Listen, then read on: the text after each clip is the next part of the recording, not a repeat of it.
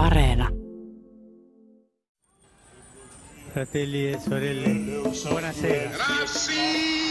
Luterilaisuus ei näy Bismillahirrahmanirrahim. päältä päin kovin paljon. In the name of. Taantuma on nuorempia perheitä. Selittelemättä I do not heed. It is this unseen power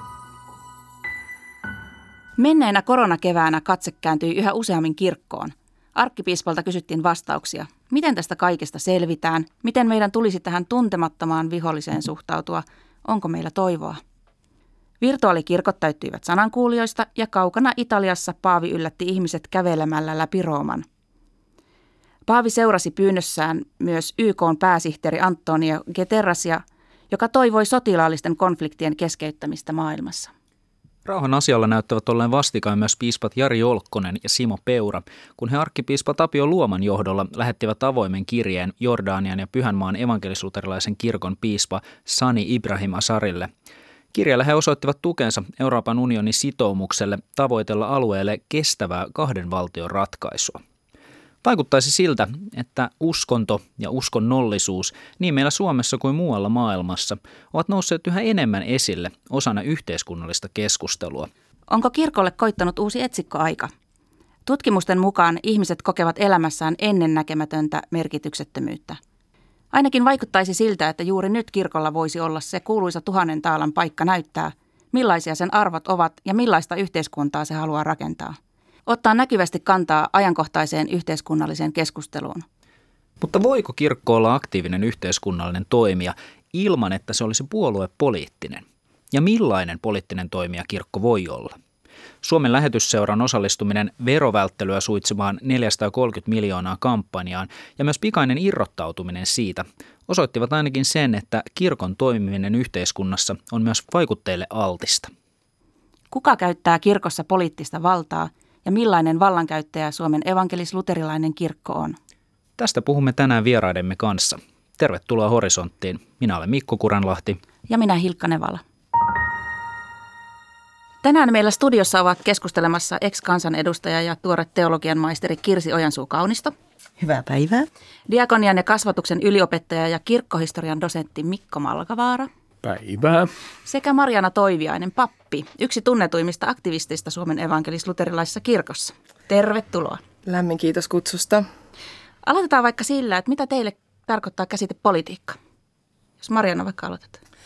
No mä itse edustan ehkä sellaista tota, nyt tätä ö, kaikkien huulilla olevaa intersektionaalista lähestymistapaa politiikkaan. Ajattelen, että se on, se on sitä, kuinka me rakennetaan meidän yhteiskuntia, kuinka me rakennetaan meidän suhteita, kuinka me jaetaan valtaa – miten me tehdään päätöksiä. Mä ajattelen, että se kaikki on, on politiikkaa ja, ja ajattelen, että politiikka on myös hyvin niin kuin henkilökohtaista ja kietoutuu mun, mun elämään ja meidän kaikkien elämään ja sitten samalla rakenteisiin.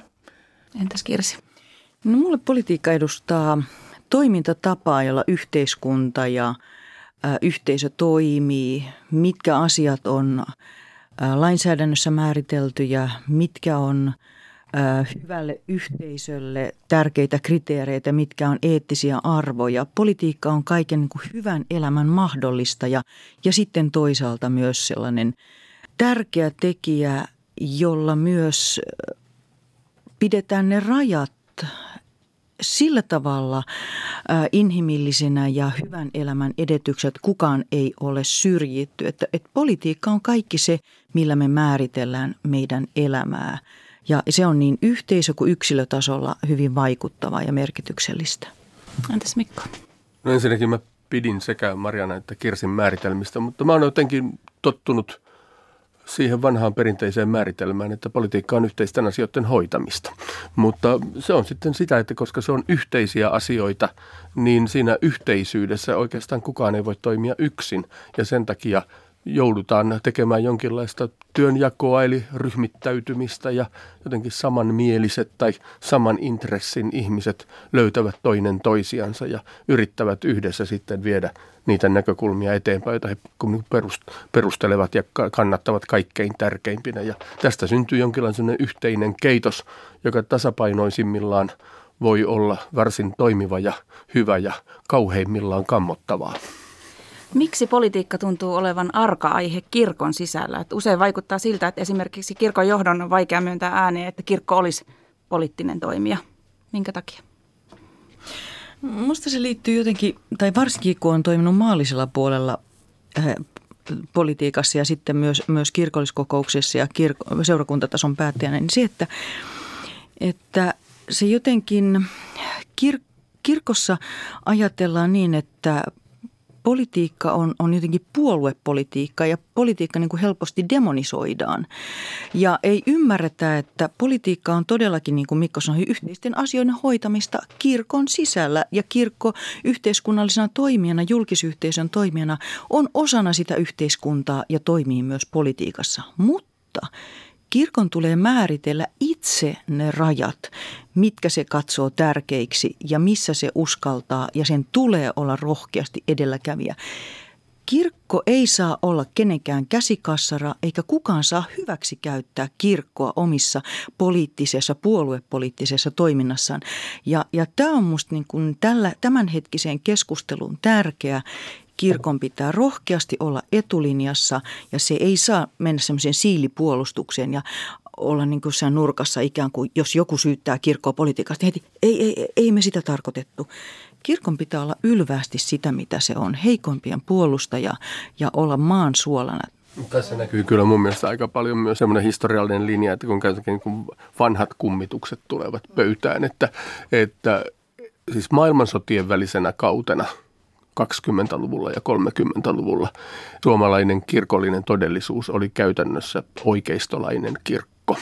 Suomen luterilainen kirkko oli niin sanotun valkoisen Suomen kirkko ja siitä huolimatta Suomessa oli hyvin paljon niitä ihmisiä, jotka eivät millään tavalla tai vaikeasti integroituivat johonkin valkoisuuteen. He olivat olleet sisällissodassa hävinneellä puolella ja maassa oli paljon katkeruutta ja he silti säilyivät kirkon jäseninä ja tätä kirkon jäsenyyttä heidän lapsensa kastettiin ja heidän vainajansa siunattiin ja näin poispäin. Silloin kun vuonna 1923 tuli uskonnonvapauslaki ja olisi ollut mahdollisuus erota kirkosta, niin silloin työväenliikkeen johdosta vain tietty niin kuin tämmöinen älykkäporukka erosi pääosin koko niin kuin se joukko, joka oli tässä siellä sodan hävinneellä puolella, jäi kirkon jäseniksi. Ja, ja siitä huolimatta kirkko oli täysin tämmöinen valkoinen kirkko, vain porvarillisella, mutta siihen aikaan eduskunnassa oli hyvin paljon pappiskansan edustajia. Ja kirkossa totuttiin, ensinnäkin meidän kirkossahan on kovin valitettavan paljon. Siis tämmöinen, meillä on hyvin pappisvaltainen kirkko, että katsotaan kun kirkko toimii, niin kirkko toimii pappiensa ja työntekijöidensä kautta. Se, että unohdetaan se, että niin me ihmiset, mehän ollaan kirkko. Ja tämä keskustelu on joskus ihan vääristynyttä. Mutta, mutta sitten kun toisen maailmansodan jälkeen alkoi uusi aika ja tarvittiin niin sanotusti uusia kasvoja ja rupesi tulemaan ensimmäisiä uskalikkoja, sellaisia pappeja, pappeja tai sellaisia kirkkoon voimakkaasti niin kuin sitoutuneita henkilöitä, jotka halusivat että kertoa, että heidän arvomaailmansa on nimenomaan kristillinen. Kun he uskaltautuivat lähtemään ehdokkaiksi tai toimimaan sen pelätyn sosialisti, ei-sosialisti rajan sillä vasemmalla puolella, niin heitä ruvettiin sanomaan, että papit pois politiikasta. Tämä on siis tämä on vanhaa porvarillista kielenkäyttöä, eli se on normaalia, että papit ja kirkko ja muuta toimii siinä, niin kuin siinä yhteiskuntarauhaa ja omistusoikeutta ja yksilönvapautta korostavalla porvarillisella puolella. Sitä ei edes pidetä politiikkana, se on vain sitä asioiden hoitamista. Mutta sitten, kun joku sanookin, että minä haluan liittoutua yhteisen kansan kanssa ja toimia sieltä niin kuin, ikään kuin sieltä vasemmalta puolelta, niin silloin sanotaan, että tämä on politiikkaa ja tätä ei saa tehdä. Hyi, hyi. Joo, toi on hyvä analyysi. Erittäin kiinnostava analyysi ja oikeastaan siitä voisi jatkaa niin sukupolvikokemuksena ja ottaa koppia tuosta kirkkohistoriallisesta katsauksesta.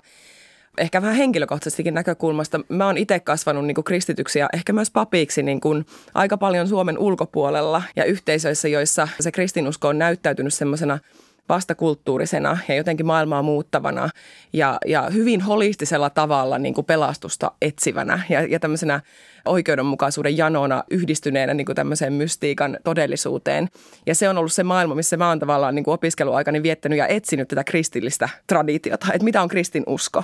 Ja sitten sen myötä, sen jälkeen ja sen myötä mä oon niin kuin tutustunut tähän luterilaiseen kirkkoon Suomessa ja miettinyt niin kuin sen, että millä tavalla se asemoituu mun identiteettiin – kun me ollaan osa tätä globaalia vastarintaliikettä ja osa tätä niin kuin toiseuden ääntä, mutta me ollaan yhteiskunnallisena toimijana, jota Mikko tuossa kuvasi. Ja mun elämässä ainakin tämä on niin semmoinen ambivalentti suhde, jonka kanssa teen töitä. Mutta mä ajattelen, että me eletään kauhean kiinnostavaa aikaa tällä hetkellä, kun itse näen niin, että semmoinen sukupolvi, jolle tämmöinen dikotominen jako – tällaiseen vahvaan herätysliikekristillisyyteen ja sitten toisaalta sen ehkä vastapuolinakin nähtyyn tällaiseen kansankirkolliseen tendenssiin ja, ja niiden semmoinen jonkunlainen taistelu jopa tai joku suhde toisiinsa, niin se on tavallaan sellainen keskustelu, johon on ehkä vähän hankala niin kuin itse näin 2020-luvun teologina enää osallistua sen takia, että molemmille näistä osapuolista kirkko on kuitenkin ollut hyvin selkeästi semmoinen aika hegemoninen ja aika monoliittinen ja aika monopoliasemassa uskonnollisena yhteisönä Suomessa. Ja mä näen, että tämä on täysin täysin muuttumassa. Ja tavallaan mun sukupolvelleni olla kristitty alkaa olla jo statement ja alkaa olla jo valinta ja jonkunlainen niin kuin – se tarkoittaa jotain. Ja silloin, me, silloin kysymys siitä, että näyttäytyykö se mun elämässä millään tavalla, niin on aika hassu, koska tavallaan se on, se, se on elettyä todellisuutta. Se ei ole, se ei ole niin kuin sellaista, että synnyn luterilaiseksi, vaan se on jotain niin kuin ehkä vähän muuta. Tämä on toki varmaan vähän pääkaupunkiseutulainen näkökulma, mutta ajattelen, että tämä on tulevaisuutta. Ja sitten samalla politiikka, kun puhuttiin niin kuin poliittisuudesta, niin senkin nyansoituu niin, että meillä ei olekaan enää tällaista sosioekonomista oikeisto-vasemmistojakoa yksinomaan, vaan meillä on niin kuin ekokatastrofi, meillä on kysymykset identiteetistä, identiteetin moneudesta ja se politiikka tavallaan alkaakin näyttäytyä kaikessa meidän elämässä. Ja kun nämä kaksi asiaa yhdistyy, luterilaisuuden äh, roolin muutos, suuri muutos Suomessa – ja sitten toisaalta tämä politiikan nyanssien moninaistuminen.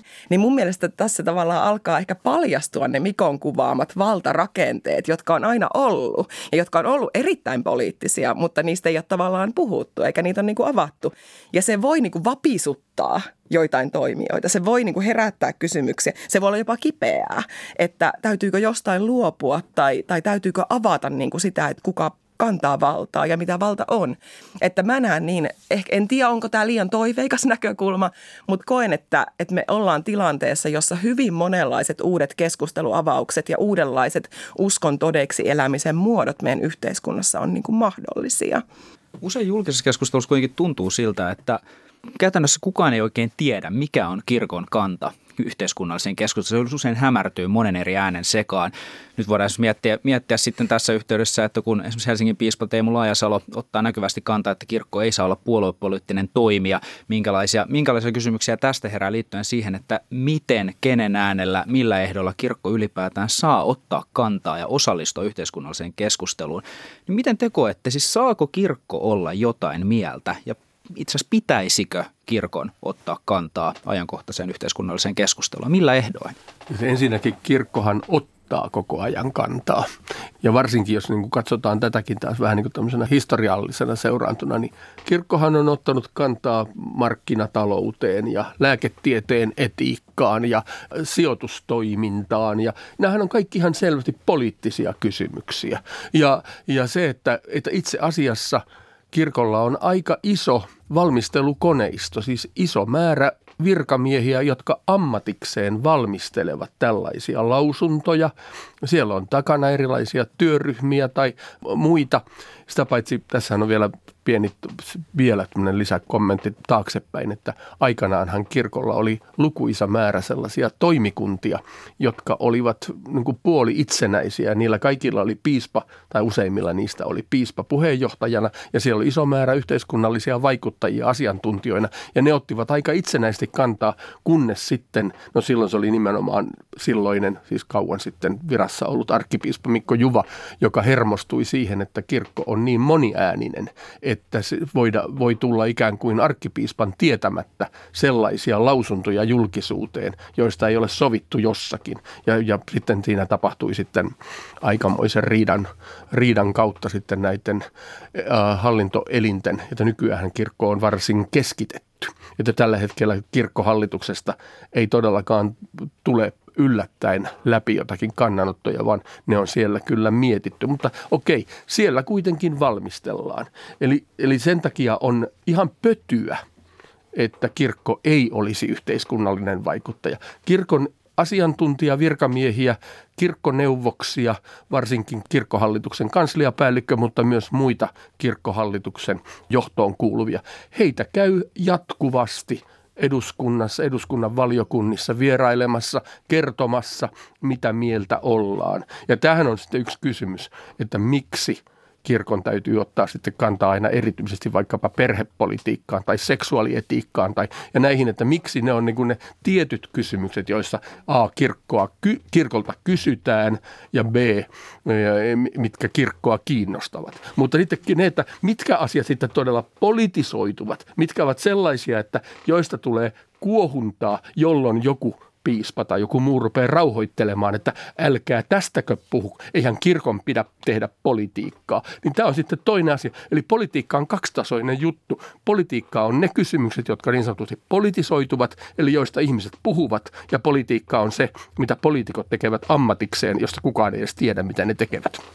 Hyvä. Se on kaunista. Mutta tota, mä näen kyllä hirveän tärkeänä sen, että kirkko kirkko ottaisi myös johdon tässä poliittisessa keskustelussa, ettei se olisi aina reaktiivinen ja tulisi jälkijunassa.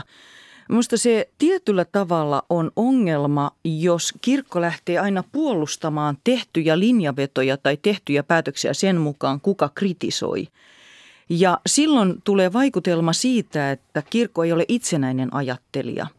Ja kuitenkin näen, että se evankeliumi, joka on itse asiassa radikaali, koska evankeliumi on armon sanomaa, se on vähemmistöjen vähäosaisista huolta pitävä. Sen tulisi olla aina sellainen taho, joka kyseenalaistaa sitä enemmistön näkökulmaa, johon on hirveän helppo mennä. Ja siksi mä peräänkuulutan, että kirkon tulisi olla maan suola.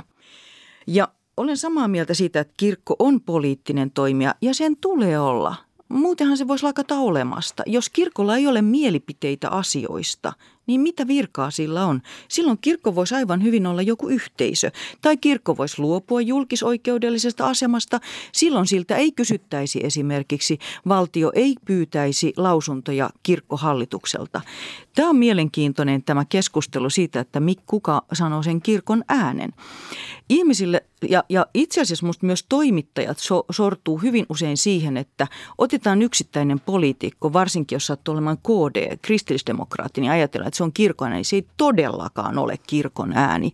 Että siinä mielessä ajattelisin usein, että toimittajankin täytyy sillä tavalla tehdä niin kuin laajempaa tausta, taustottamista ja etsiä todellakin niitä ää, kirkon ja ennen kaikkea piispain kokous on se toimielin, joka kirkkolaissa on annettu kirkon uskoa ja oppia määritteleväksi tahoksi. Pitäisi tehdä sillä tavalla niin kuin laajemmin työtä ja kysyä useammalta piispalta, eikä vain yhdeltä. Et musta tämä on niinku ongelma, että kaikki helposti henkilöityy ja sitten poliittisessa, ollaan, poliittisessa maailmassa ollaan niinku non-stop-tilanteessa, jolloin sitten soitetaan nopeasti jollekin ja sitten tulee määritelmä, että näin kirkko sanoo. Mutta kirkosta puuttuu semmoinen tarkkanäköisyys yhteiskunnallisiin asioihin. Siellä pitäisi olla joku semmoinen yksikkö, joka olisi yhteiskunnallisen toiminnan yksikkö ja se olisi kiinteässä yksikössä myös piispain kokouksen, koska silloin niin se taustatus että kirkko ei astuisi niihin ansoihin, jota viritetään. Mä näen, että, että sitä tapahtuu usein, että sitten kun joku romakkaneimi tai joku muu hyökkää, kritisoi kirkon tai lähetysseuran jotain hanketta kohtaan, niin yhtäkkiä sitten niin ollaan taas puolustusasemissa, että ei me tätä ajatellakaan, ei me olla tätä mieltä. Ei niin pidä toimia, vaan pitää löytää ne perusteet, joilla on menty mukaan johonkin ja sitten valottaa myös niitä toisia näkökulmia. Eli kirkon pitää olla rohkeampi, laaja-alaisempi keskustelija ja vielä yhden asian sanoi, jota Marjana hyvin kuvasi omaa sukupolveaan. Eli kun kirkossa suuri ongelma, että nuoret aikuiset eroaa kirkosta, niin kirkon täytyy juuri muuttua kansankirkoksi, kansalaisten kirkoksi, jossa ollaan myös aktiivisesti kannustamassa nuoria aikuisia toimimaan kirkossa ja kantaa ottamaan, toimimaan myös maan suolana. Se ei miellytä kaikkia, mutta se on se tulevaisuuden kirkko, joka, jonka ikään kuin valitaan, niin kuin Marianne sanoi, että, että siihen niin kuin enää ei niinkään synnytä, vaan valitaan. Ja ihmiset näkisivät, että kirkko on vastuullinen, ajantasainen, rohkea toimija ja sitä on myös kirkon toiminta yhteiskunnassa. Sen tulisi olla sitä. Joo, mun mielestä toi on myös hyvin keskeinen kysymys, äh, keskeinen kysymys, että kuka on kirkko, kuka on, missä on kirkon ääni. Ja, ja noista Mikon ähm, esittämistä äh, verkostoista, niin tavallaan mun mielestä hyvin keskeistä on myös just sen avaaminen, että keneen esimerkiksi niitä suhteita solmitaan ja mikä on jotenkin se luonteva keskustelutaho, kenen kanssa keskustelua käydään. Ja vaikka se, että mut esiteltiin tässä jotenkin niin kuin aktivistina, niin musta se on kauhean silleen herkullista. Se on kun mä, arvonimi. No, se on toki, mutta mä tuun itse, niin kuin mun aiempi koulutus on niin kuin valtiotieteellisessä yhteisössä ja siinä yhteisössä mä en todellakaan ole niin aktivisti päästä niin ollenkaan.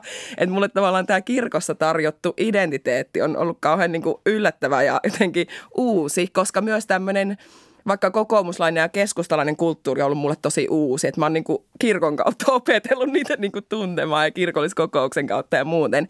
Että ne on mulle ollut ihan sellaista uudenlaista. Ja myös tämmöinen herätyskristillinen niin kuin tapa tulkita kristillistä traditiota. Että mun, että mun mielestä näitä vaan pitää niin kuin avata. Jotenkin sanottaa sitä, että ei ole – että kukaan ei omista tavallaan sitä, sitä niin kuin kirkollista ää, jotenkin totuutta, yhtä totuutta. Vaan. Ja, ja siinä mielessä tämä meidän aika myös ruokkii kiinnostavia ilmiöitä, että vaikka Mikko mainitsi, että valta tavallaan keskittyy, mutta samalla se myös sirpaloituu. Samalla se myös niin kuin jotenkin vallattomalla tavalla, esimerkiksi sosiaalisen median verkostoissa, sitä voi ikään kuin ottaa ja voi syntyä uusia verkostoja ja, ja voi, voi syntyä tavallaan niin kuin yhteisöjä, jotka, jotka eivät ole niin kuin riippuvaisia minkäänlaista keskushallinnosta. Ja mun mielestä semmoinen tekee meille niin kuin tosi hyvää. Mutta se, mistä haluaisin sanoa on tässä, kun me puhutaan politiikasta. Nyt me puhutaan hirveän paljon nyt mielipiteistä ja kannanotoista eikö niin, jotenkin tällaisesta. Ja, ja mä oon vähän, niin kuin kyllä, mä oon vähän kyllästynyt niin kuin siihen, että mun mielestä usko ja hengellisen yhteisön tapa todistaa on aina se eletty todellisuus. Aina se, että kuinka me eletään todeksi se, että me vaikka taistellaan ahneutta vastaan rakenteissa ja itsessämme. Ja jos mun elämä ei heijasta sitä, jos meidän kirkon elämä ei heijasta sitä, niin se on ihan sama, mitä joku kansliapäällikkö käy puhumassa jossakin eduskunnan kuultavana. Et, et, et tämä on niin kuin mun, mielestä se keskeinen. Että meidän pitää, ja sitten toinen hyvin keskeinen on se, niin kuin, että meidän rooli tässä yhteiskunnassa on niin kuin hengen ja pyhyyden rooli. Että meidän tulee niin kuin syventää pyhää ajassa, joka turhentaa pyhää. Ja silloin ne, se, ne poliittiset keskustelut ei voi olla meiltä sellaista knoppiheittelyä, vaan niiden pitää olla hyvin niin kuin syviä ihmisyyttä koskettavia näkökulmia.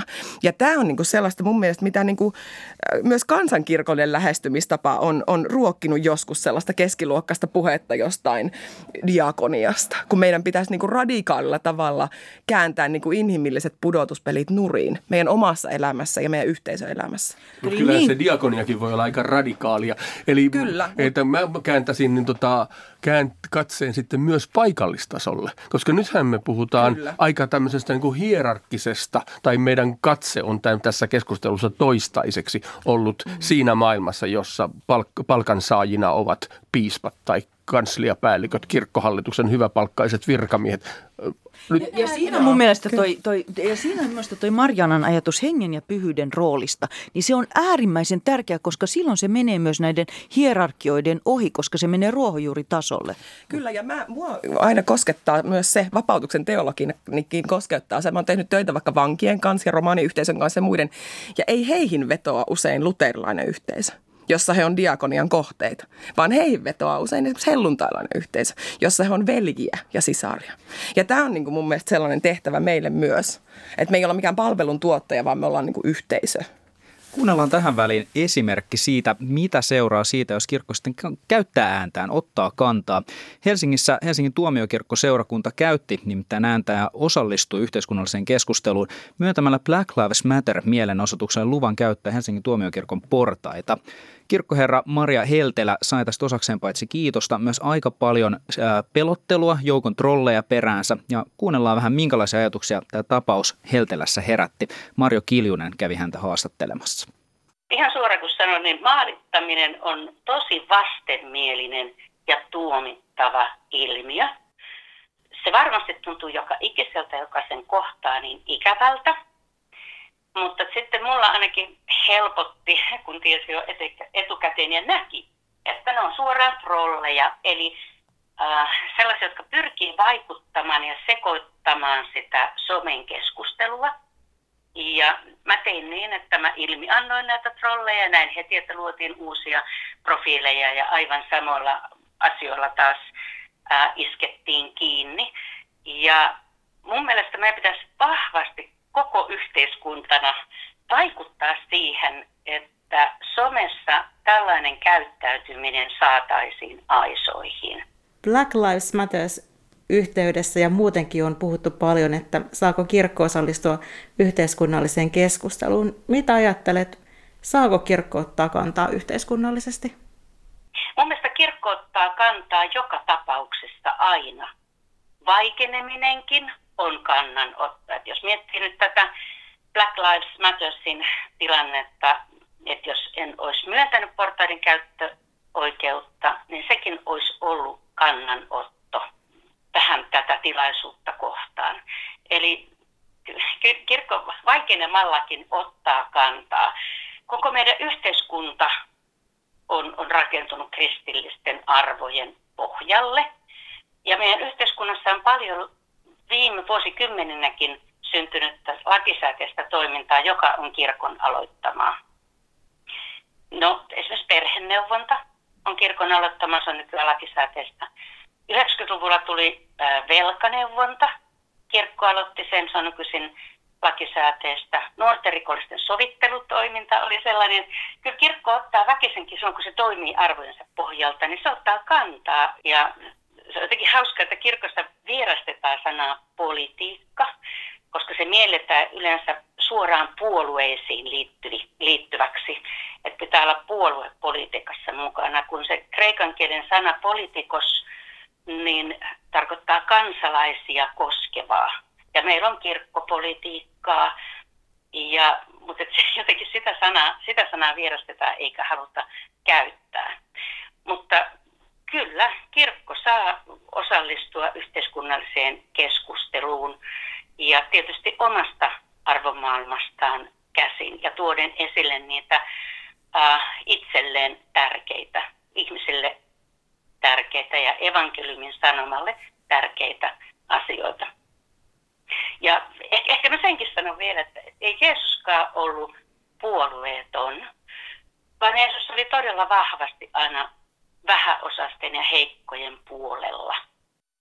Niin, sanon tuosta Maria Heltelän puheenvuorossa, että aamen, että se on juuri sitä, mitä kirkon tuleekin tässä ajassa tehdä. Että, että, ja, ja on tärkeää, että tänä aikana, jolloin jopa äh, niin kun, mm, rasismi on niin sanotusti normalisoitumassa, niin, niin on tärkeää, että kirkko vahvasti uskaltaa sanoa, että rasismi on syntiä ja toimii sen eteen, että kaikilla ihmisillä on oikeus ja että näitä traditionaalisia arvoja, kotiuskonto, isänmaa, ei käytetä äärioikeiston ja nationalismin äh, niiden kyltteinä ja niiden pohjaverenä, koska se on ihan järkyttävä ja vaarallinen juttu, kun nämä otetaan väärinkäyttöön ja, ja ihmiset eivät todellakaan tiedä ja näe, miten niitä väärinkäytetään. Tässä kirkon pitää olla tarkka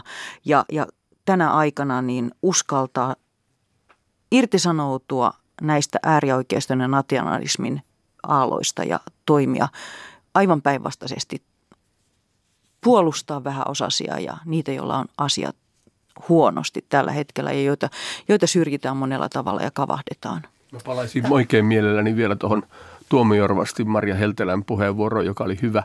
Mutta että kun mä äsken rupesin puhumaan paikallistasosta. Että vaikka Helsingin tuomiokirkko tai Helsingin tuomiokirkkoseurakunta ei ole nyt tietenkään tyypillisin suomalainen paikallisseurakunta, niin se on suomalainen paikallisseurakunta. Ja silloin me kuultiin tässä kirkkoherran ääni. Ja mä todellakin niin haluaisin, että kirkkoherrojen äänet olisivat tällaisia.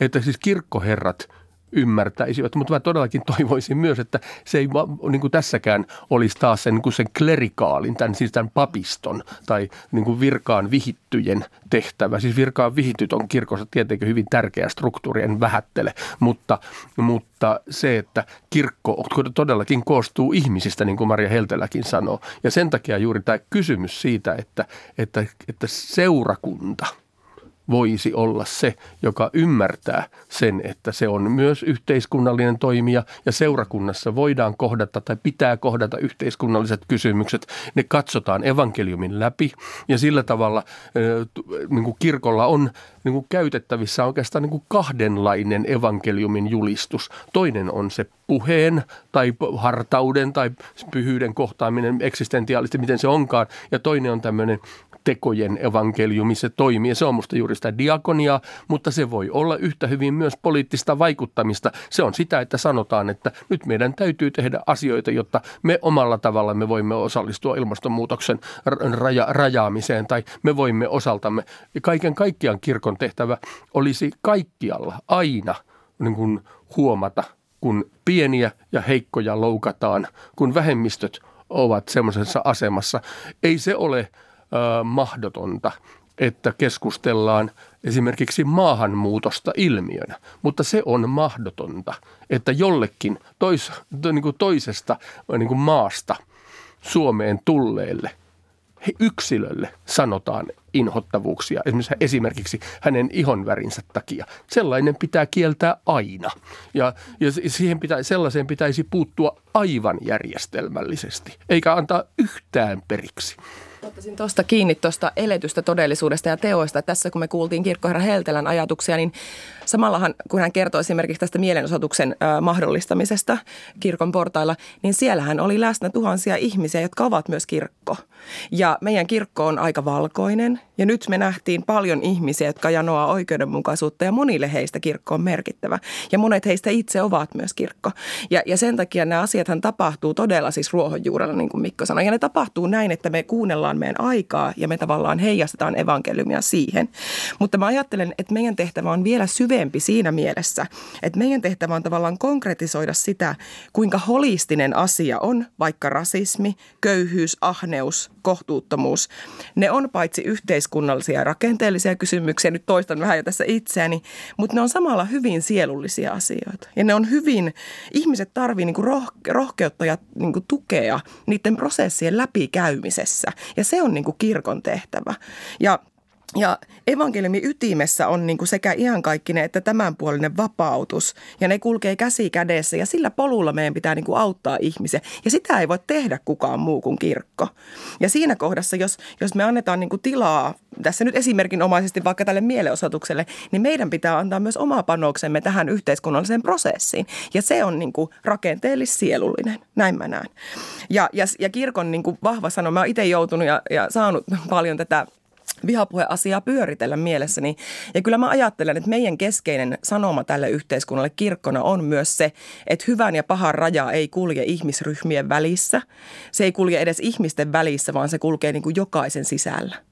Et kun me puhutaan köyhyydestä, ahneudesta, rasismista, pelastuksesta, ne koskettaa minua ja minä kamppailen niiden kanssa. Ei niin, että tuolla on nuo nuo tollot ja vihaiset ja pahat. Ja sitten on niin kuin me hyveelliset, jotka heitä kritisoimme, vaan nämä on niin kuin kaikkien meidän prosesseja. Ja siinä meidän pitää auttaa toisen. Ja se on kirkon tehtävä. Toi on musta sillä tavalla tärkeää, että mä tunnistan täysin sen, että me käydään sisällä taistelua sen hyvän ja pahan kanssa. Että mä, mä en selviä siitä taistelusta ilman Jeesusta Kristusta. Et, että niin kuin se, se ihmisessä oleva, ainakin minussa oleva se semmoinen niin kuin jokapäiväinen taistelu, että, että, että, että tunnistaa sen oikean ja väärän ja, ja uskaltaa niin kuin sanoa, että olen heikko itsessäni, mutta vahva Jeesuksen Kristuksen kanssa. Niin siinä myös niin kuin itse on sillä armon tiellä ja on sillä tiellä, jossa löytyisi se rohkeus sanoa asioita, jotka ei miellytä tämän maailman valtioita, tai siis va- valtaa käyttäviä, ja, ja niitä, jotka haluaa, että kirkkokin on mukava ja miellyttävä ja kiva kaverikerho, vaan että, että siihen sisältyy niin kuin siihen armon sanomaan, se on aina myös radikaali. Se, että että yksi meidän kirkon ongelma on kyllä se, että ne seurakuntien todellisuudet on aivan erilaisia täällä Helsingissä metropolialueella kuin sitten Pohjois-Karjalassa tai Lapissa tai Oulussa. Ja, ja se on tietenkin se sellainen haaste myös kirkolle, että siinä mielessä se sellainen kirkon ykseyden ja se vahva evankeliumin viesti, se radikaali viesti pitäisi kuitenkin olla se läpileikkaava, koska jos me siitä luovutaan, niin sitten me mennään helposti semmoisen miellyttämisen ja tradition ja historiallisiin kuoppiin, mistä Mikko aloitti tämän tilanne. Että mennään sinne, mistä on ollut, että joillekin alueilla kirkko voi edelleenkin näyttäytyä ikään kuin valkoisena kirkkona. Että puhutaan niin kuin vapaussodasta eikä sisällissodasta. Ja, ja tällaiset asiat on hirveän tarkkoja, että nuoret on ihan aiheellisesti tarkkoja siitä, millä ja kenen suulla kirkko ja seurakunta toimii eri puolilla Suomea. Mä, mä olisin kyllä tota, pikkusen, siis totta kai seurakunnat ovat erilaisia vaikka mistä syistä, mutta ihmiset on aika samanlaisia. Ja, ja, ja sen takia minun mielestäni siis esimerkiksi sellainen kysymys yhdistää – kirkollista vallankäyttöä tai ylipäänsä kirkollista puhetta, että jokin himmaa, jokin syy, jotakin pelätään, jonkun takia ei haluta sanoa jotakin, joku saa meidät niin kuin, tukemaan vakiintuneita, rauhallisia tai mi- mitä hyvänsä siis. On, se on se kuuluisa joku, siis että tai jokin, joka voi, voi olla. Ja, ja tämä on yhdistävä tekijä eri maantieteellisissä paikoissa. Se on sitten vähän erilainen. Jossakin se voi olla paikallinen herätysliike, jossakin se voi olla juuri trollien armeija. Mikä hyvänsä joku, joka pelot, jossakin se voi olla pelottava piispa. Että, että se, se hahmo saa, mutta se on inhimillistä tämmöinen pelko. Maria Heltelä puhui tuossa kirkosta – arvojen, että kirkko toimii arvojen. Ja sä puhuit Kirsi kirkosta armon yhteisönä. Arvo, arvoissa ja armossa, niin siinä on vain yhden kirjaimen ero. Mutta mua kiinnostaa näissä arvoissa myös se, että milloin arvot ovat jotenkin tyhjiä arvoja, sellaisia arvoja, joita, joita kyllä niin kuin julistetaan, jota uskalletaan sanoa jopa saarnatuolista tai niin kuin tällaisissa radiokeskusteluissa tai missä hyvänsä, että ollaan hyvän puolella. Mutta sitten lopulta ei ollakaan. Eli niin, siis niin, niin tositilanteessa ollakaan. Kyllä, tai juuri tämä, tämä sun sisäinen, mistä sä sanoit, että sä pärjäät hyvän ja pahan keskustelussa vain Jeesuksen avulla. Niin tämä, tämä sisäinen kysymys, että me voidaan kyllä olla mielipiteissämme hyvien arvojen arvojen puolella, mutta sitten me tositilanteissa emme niin kuin täysin olekaan. Ja siinä minusta auttaa taas sellainen niin kuin peru, perus, niin kuin ikivanha etiikan perussana kuin hyve. Koska hyve on sellainen, joka on itse asiassa on arvo – mutta se ei ole semmoinen arvo niin kuin Suomen lippu, että minä heiluttelen täällä tätä arvoa, että meillä että näin vaan, tai että se ei ole mikään vaakuna, vaan, vaan se on niin kuin se, minkä joku toinen on nähnyt. Jos joku sanoo, että minun arvoni on rohkeus, ja sitten kun tuleekin vakava paikka, niin se juoksee niin kuin karkuun, niin kaikki näkee, että okei, hänen arvonsa on rohkeus, mutta hän ei näytä rohkealta. Mm. Niin, Tämä on eli... keskeistä kirkossa. niin. että, että onko niin, että kirkko sanoo, että sen arvo on rohkeus, mutta sitten se juoksee pakoon, niin. kun joku... Tämä on... niin, ja silloin, ja eli siis kaikessa... hyve on se, jonka toinen näkee. Mun mielestä tämä hyve-keskustelu on niin erittäin ytimessä. Tämä on se, mitä meidän pitäisi käydä, koska oli osapuoli tai, tai toimija kuka tahansa, niin meillä on se niin kuin halu siihen vallan saamiseen ja tavallaan voittamiseen. Oli sun mielipide ihan mikä tahansa. Ja, ja tässä mä ajattelen, että kristillinen hyveajattelu, johon liittyy niin kuin kaikki vastenmielinen tässä ajassa, kuten rajoittaminen, askeesi, hillitseminen. Ja sitten Jeesuksen esimerkki. Monet, niin kuin, monet mainitsee itseni kaltaiset tämmöiset anarkistisesti orientoituneet kristityt mainitsee, että, että Jeesuksessa keskeistä oli tämä oikeudenmukaisuustaistelu ja tällainen ö, heikompien puolesta heittäytyminen, niin mun mielestä hänessä keskeistä oli myös vallan näkökulmasta se, kuinka hän sitä käyttää. Hän tyhjenee. Hän antaa kaiken vallan pois. Hän sanoi, että minulla on annettu kaikki valta taivaassa ja maan päällä. Mitä minä teen? Riisuudun. Mikä esimerkki se on niin kuin meille? Näin mä, mä ajattelen jotenkin. Se kääntää niin kuin kaikki tämmöiset inhimilliset pudotuspelit tavallaan nuriin. Ja siinä sen äärellä mitä sitten on kristillinen vallankäyttö, jos me puhutaan vaikka johtajuudesta, niin se on itsensä tyhjentävää palvelemista. Se on niin kuin nöyryyttä. Ja siinä kellään meistä ei ole kauheasti henkseleiden paukuttelua, koska me ollaan kaikki osallisia näistä peleistä.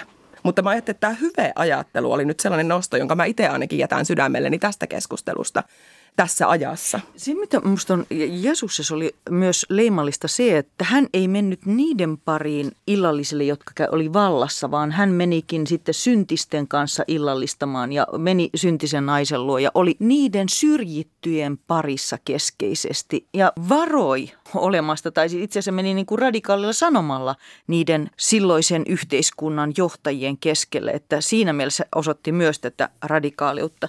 Mä ajattelen myös, että muutosvoimaisissa kohtaamisissahan hän muutti myös heitä vallankäyttäjiä. Kyllä. Eli tavallaan jos me halutaan yhteiskuntaa jotain transformaatiota, niin, niin tavallaan kaikkien sielujen pitää niin kuin muuttua jotenkin. Että se on kokonaisvaltainen prosessi. En ajattele, joo, että tuon ajatus joo, ei olisi joo, jotenkin... Niin, joo, joo, toi oli musta sillä tärkeää, koska, mutta se edellytti sitä, että hänellä oli rohkeutta mennä heidän pariinsa. Mm.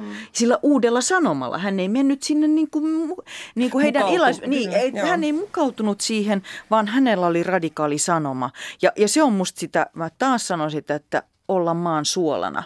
Että mennä kaikkien pariin, mutta ei mitätöidä sitä sanomaa ihan mahtava keskustelu meillä täällä meneillään, mutta tuota, onko teidän mielestä kirkolla joku tämmöinen niin etsikkoaika nyt olemassa? Että monet katseet on kääntynyt kirkkoa kohtaan. Koronakeväänä on kysytty piispoilta, että, että mitä me tehdään, onko meillä toivoa. Mikä olisi, olisiko nyt kirkolla semmoinen etsikkoaika tai hetki, jolloin, jolloin se voisi tehdä jotain muutosta? Mun mielestä kirkon aika on tietysti aina, mutta näyttää siltä, että, että silloin, että se on jotenkin aika luonnollistakin, että kirkko tai ylipäänsä uskonto on semmoinen asia, joka kiinnostaa silloin, kun ihminen on hädässä, epävarma, heikko.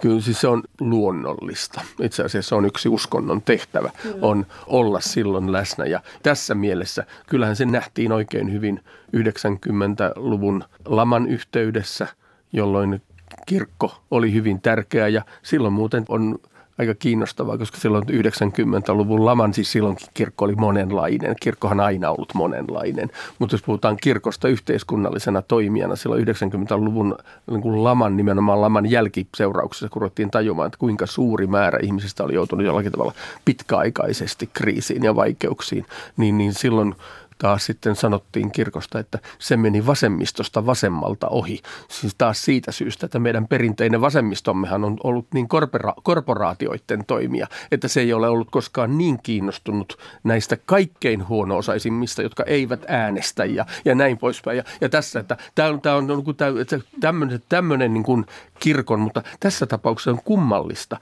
että kirkko ei jostakin syystä sen 90-luvun laman jälkeen osannut oikein niin kuin kannatella juuri sitä asiaa, että se on. Ja, ja esimerkiksi niin kuin kirkon oma diakonia ei ollut ei ollut sitten lopulta sydämeltä ehkä ihan niin radikaali kuin miltä se välillä näytti. Ja niin, että musta toi Marianan kritiikki sitä kohtaa oli ihan oikea, mutta, mutta siis sen, sen ydin voi olla radikaali. Ja se, että, että mä tiedän, että siis ihmiset joka tapauksessa – sydämestään, vaikka kaikenlaisia ihmisiä on, niin sydämestään ihmiset rakastavat sellaista kirkkoa, joka uskaltaa rohkeasti mennä juuri hätä, häd, hädän, hätää kärsivän ja vaikeuksissa olevan luo. Juuri näin, ja mä ajattelen siihen vielä lisäksi sen, että tässä homoekonomikuksen, eli tämmöisen talousihmisen ajassa, niin kirkon toistan edelleen sitä syvä, syvyysulottuvuutta. Et mä ainakin, kun mä luen omaa sukupolveani, niin meillä on aika paljon oikeudenmukaisuusliikkeitä ja tavallaan sellaisia aktiivisia taistelijoita, mutta meillä on aika vähän niin kuin syvyysulottuvuutta, ihmisyyden syvyysulottuvuutta esillä pitävää niin kuin sellaista jotenkin aikoja ylittävää, haastavaa niin kuin radikaalia rakkautta. Ja sen mä näen niin kuin vahvasti jotenkin tämänhetkisenä tehtävänä. Että me, meidän pitäisi niin semmoisen mainostoimistoiden ja markkinavoimien kirkon sijasta, joka haluaa niin kiihkeästi olla osa tätä maailmaa tavallaan, että se toisen maailman ääni vaikenee, niin sen sijasta jotenkin uskaltaa olla outo ja kummallinen ja, ja omituinen. Ja siinä on niin kuin se voima, näin mä näen. Kiitos keskustelusta. Kiitos kun olitte seurassamme. Horisontin voi tuttuun tapaan kuunnella myös Yle Areenasta.